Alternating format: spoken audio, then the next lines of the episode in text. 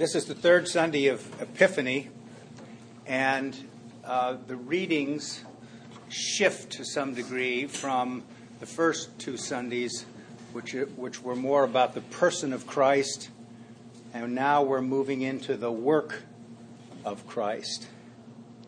I want to preach on all three readings. One is about the illuminative processes of God at work in the lives of people and understanding this in terms of the history of salvation in the book of the prophet Isaiah and how we as the Christian church have understood this text to be predictive of Jesus and seeing that in him he is the bringer of this of this light. And in 1 Corinthians we have a, a uh, discussion by Paul in his letter to people who are concerned and affected by petty disputes so, this is the origin of parish life. Okay? So, we'll have a little something to say about what that means. And then in Matthew's gospel, we have Jesus now beginning his public ministry and calling the disciples and urging those who follow him to repent. And so I want to say some things about that. And also, we see reproduced a piece uh, of Isaiah 9. And maybe then I'll say a word about this, and Ernest can help me when I get the geography and archaeology wrong. But to talk about Jesus making a move from Nazareth to Capernaum. So that's just an, an interesting footnote about all this. In the book of the prophet Isaiah, we have today Isaiah speaking about the light of God's grace and forgiveness. And remember, Christian interpreters and even Jewish interpreters understood uh, as they look back that Isaiah was talking about an important thing the tendency to narrow who's in and who's out, the tendency to say that the definitive revelation of God has been made to the people of the covenant, the Jews, and they're the ones who are going to be the recipient of the benefits. And even as early as Isaiah, we began to see uh, the prophets say things like, God's saving embrace is for everyone. And today, it's about the uh, Gentiles. The light is being brought to the Gentiles. And so they are going to see now Gentile of the nations. I think another, in Greek, the word uh, Gentile can mean the nations, or it relates to, to what that means. That this message now um, that came to uh, Jesus is a message for everyone. It's a message for the world. And since Epiphany is the season when we think about how to make that universal significance manifest, then this is extremely important. Every Easter, I talk about four, not, not uh, affirmations, four aspects to the Easter liturgy, which we see every year uh, replicated in, in the Holy Week liturgies, particularly at the Great Vigil of Easter. And the first one is the presence of the light of Christ, symbolized by the paschal candle that remains in the sanctuary for the great 50 days. And the light of Christ is symbolic uh, uh in two ways. The first is that God's illuminative uh, presence is seen externally. So some have, have uh, used the Paschal candle, for example, uh, as a symbol of the, the uh, fi- fire in the wilderness leading the people of Israel. So it leads us corporately into a deeper and fuller understanding of our vocation. But it's also an internal light and we understand that in the church as part of how we understand baptism. There's a Greek word that's used for baptism in the early church, photismos, which means enlightenment. So when you are baptized, you receive the light of Christ through the Spirit of God. And so Christians look back at this reading from Isaiah and said, now we're going to see this light presence in the work of Jesus so it sets us up for this, uh, this idea and this concept. But before I talk about that, I want to say a word about 1 Corinthians, or maybe more than one word.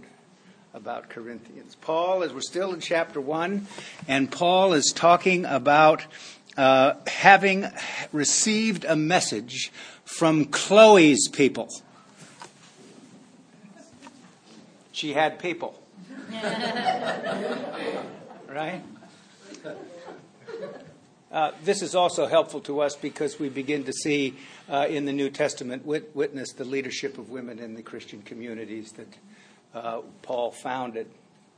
Also, remember when you read any of Paul's letters, it's like listening to one end of a telephone conversation because you don't, you don't know what was said on the other end.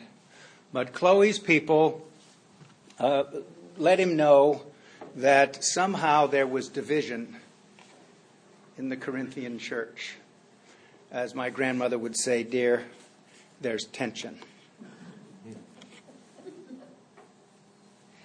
Uh, the word that Paul uses is eris, and it suggests an ad- attitudinal division and interpersonal bickering rather than doctrinal or theological uh, splits. It is often associated with jealousy and petty strife, and it's difficult to know what the nature of these internal differences were, but it seems to be various kinds of personal loyalty. So people were taking sides with people in leadership within the Corinthian community. Now, here's the interesting thing there are four groups that are mentioned by Paul for censure.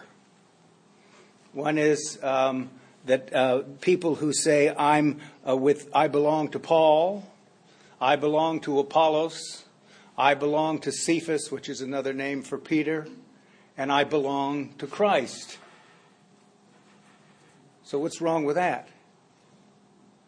But they all are um, universally condemned. I read a commentary about this to prepare the sermon this week, and it said the gist of Paul's remarks suggests that all four groups are being reprimanded for false loyalties or identifying their loyalties wrongly.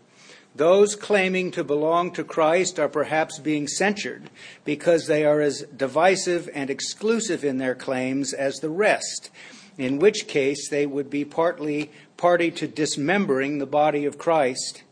Even the right title or the right cliche is meaningless if it becomes the occasion for arrogant and exclusive claims. Now, you and I can uh, extrapolate that into, you know, the uh, early 21st century and understand that uh, there are people who are very rigid about what it is that Christianity claims, and somehow you have to draw the line. This does not actually relate to this in absolute terms. This little book is a wonderful book. It's about 20, 25 or 6 years old. Theology and Anglicanism, and the best one is the first article by Henry Chadwick who forgot more about the early Christian church than most people learn. And he's talking in here about Anglicanism and about its views towards the Bible. And then making some comments about what, uh, what he, we, we, need to keep in mind. Reformed uh, Christianity says that we believe in the Bible alone, Scripture alone, sola scriptura. So the tradition with a capital T is something that now is subordinated to that, or perhaps not, not really an issue at all. And certainly our human reason and experience uh, is a little shaky also. So he says here the principle Scripture alone cannot be read out of Scripture alone, an objection which is more than a debating point. This principle may easily be taken to mean or rather, some ingenuity has to be deployed to show that it does not mean that nothing is essential to salvation that is not perfectly self evident to any and every casual reader of the Bible. Appeal to Scripture alone presupposes that the meaning of Scripture is so clear on all material points that everyone will be in agreement. In fact, nothing resembling agreement appears. The Reformation, for example, and this is the piece I love, the Reformation, for example, emerged as a large group of vociferous groups and sects. vociferous. It's like Alka Seltzer. right? vociferous groups and sects. Splitting. So the reason I'm mentioning this is that I could have keep, kept reading and it w- would have just completely veered off. But the fact is, is that when we begin to think about what causes splitting and division, how serious a question is it? And, you know, over the last 25 or 30 years in the Episcopal Church, uh, we have experienced a great deal of tension. You know, there's some hot button issues. Some of them are, are becoming and this is going to sound like I'm speaking against my point, uh, some of them are, are calming down a little bit because the real irascible individuals have all gone.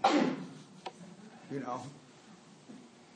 I was having a conversation with a Roman Catholic priest about four years ago who I know quite well, and he was telling me about how he felt a little uneasy about the fact that all these uh, Anglican clergy, not all these, but a certain number of Anglican clergy who were married, were able to now come into the Roman Catholic Church and exercise their priesthood in, in something called the Anglican Ordinariate.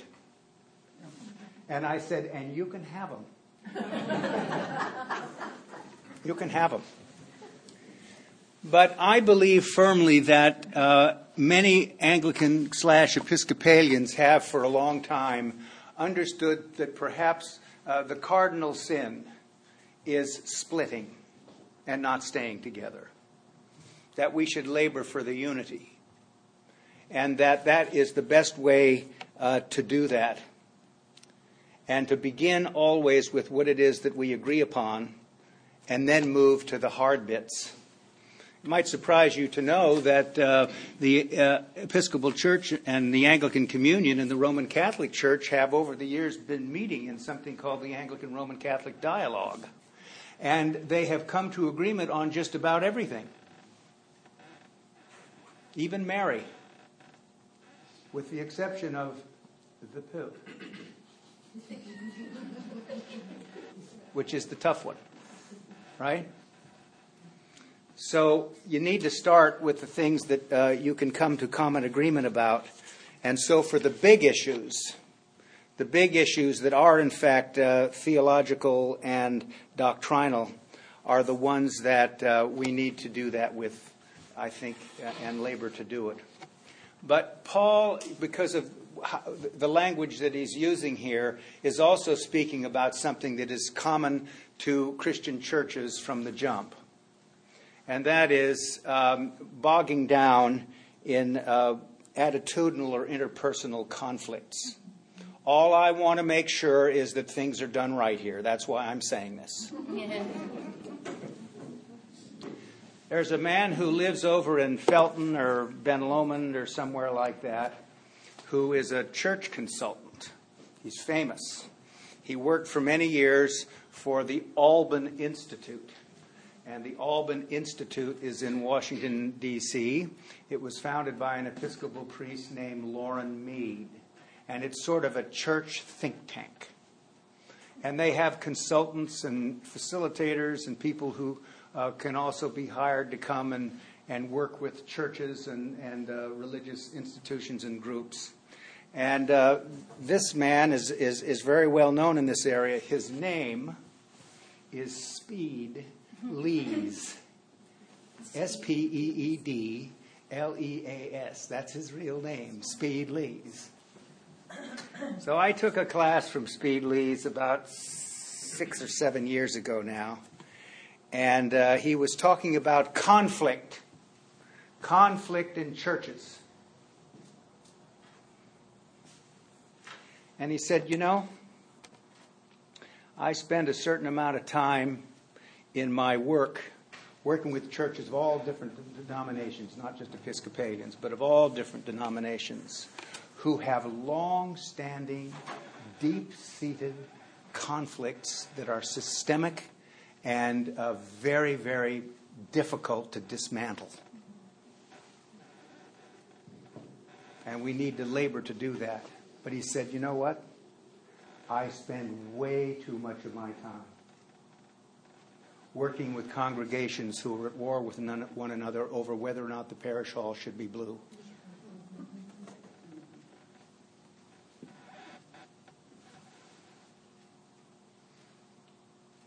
Paul is talking about maybe the need to understand what's important and what's not important. You, I think one of the things you need to ask yourself is if it if it's we paint it blue, will it add one more person to the parish rolls? Bring bring somebody to God, or see the, the aspects of the Episcopal Church that are compelling, like most of us do? Or maybe we should paint it green. Or maybe, you know, whatever the case may be. Should we can the altar guild member who has folded the corporal improperly? Listen, I've been a priest for 38 years, and this stuff is what you see over and over and over and over. You know? So it's very interesting when Edwin Friedman says, you know what? Uh, the more things change, the more they stay the same. So, how do we begin to move in a godly fashion away from that merry-go-round of, of doing this? And when do we make the decision to say it is useless to work with unmotivated people? So, Paul is getting uh, around to this, not just about the big issues but he's talking about how we need to uh, come together as one. Let me add in the big issues in the church, there's a lot of real division and conflict. But uh, the issue about those divisions is that they cut through, uh, they, they don't have any group specifically. People on the right who are very conservative uh, become stubborn and recalcitrant, and the same is true on the left. The same is true. So we actually become polarized to a degree that we can't move forward. So maybe Jesus comes in handy right now in Matthew's gospel. First of all, we have uh, Matthew speaking a, a, part of the uh, reading we had in Isaiah, the land of Zebulun and Naphtali. He reads that the, the people who have sat in darkness see a great, have seen a great light. It's talking about how people get stuck and how they can't see out of it. And so they're living in some form of um, emotional, spiritual, and mental darkness. And the early Christians believed that in Jesus and in his teaching, in his earthly ministry, they began to see a way forward because they understood that what was present in him was something they called the reign of God or the kingdom of God, however you wish to described that sort of thing, that that was what was going to come, and they believed that the world was going to be transformed. But first, before that, he said, You need, like his John the Baptist who baptized him, you need to repent. You need to turn around and look at your life in a new way and I actually think, after what I just said about parish life, I think the hardest for all of us is uh, repenting of the quotidian things that we face on a daily basis and not wanting to let them go. We become addicted to them. I just want to see that things are done right. It's not the great and grand issues about saying, I'm not going to, uh, I will stop being a sinner, although that's important. We should, right? But repentance in the original, metanoete means to turn around and look at your life in a new way and figure out the ways and the means to not to, uh, to change your mental and emotional outlook but also to resolve to do that to put it in your hands in some way and see how you make a start. So then when you move in a direction to do that the collective the collective of all the Christian people who are resolved that they need to repent will now begin to shift things because they will understand their relationship with one another in a new way. And so they'll begin to recover some sense of a common vocation. And I think what, this is what Jesus is getting at when he speaks uh, about that uh, with the inauguration of his public ministry. So, this week, give thanks for the presence of the light of Christ. Give thanks for uh, being part of the process. You know, God needs each one of us to fulfill His plan for the cosmos. And this now will be disclosed by Jesus as he moves forward. Jesus believed this about the kingdom that it was present right now in him here and continues to be, but it is also a future reality. So that means that each generation of Christian people are bringers of the values of the kingdom of God to the world in every age. And so that's our job. Not whether or not the parish hall is blue. Amen. Amen.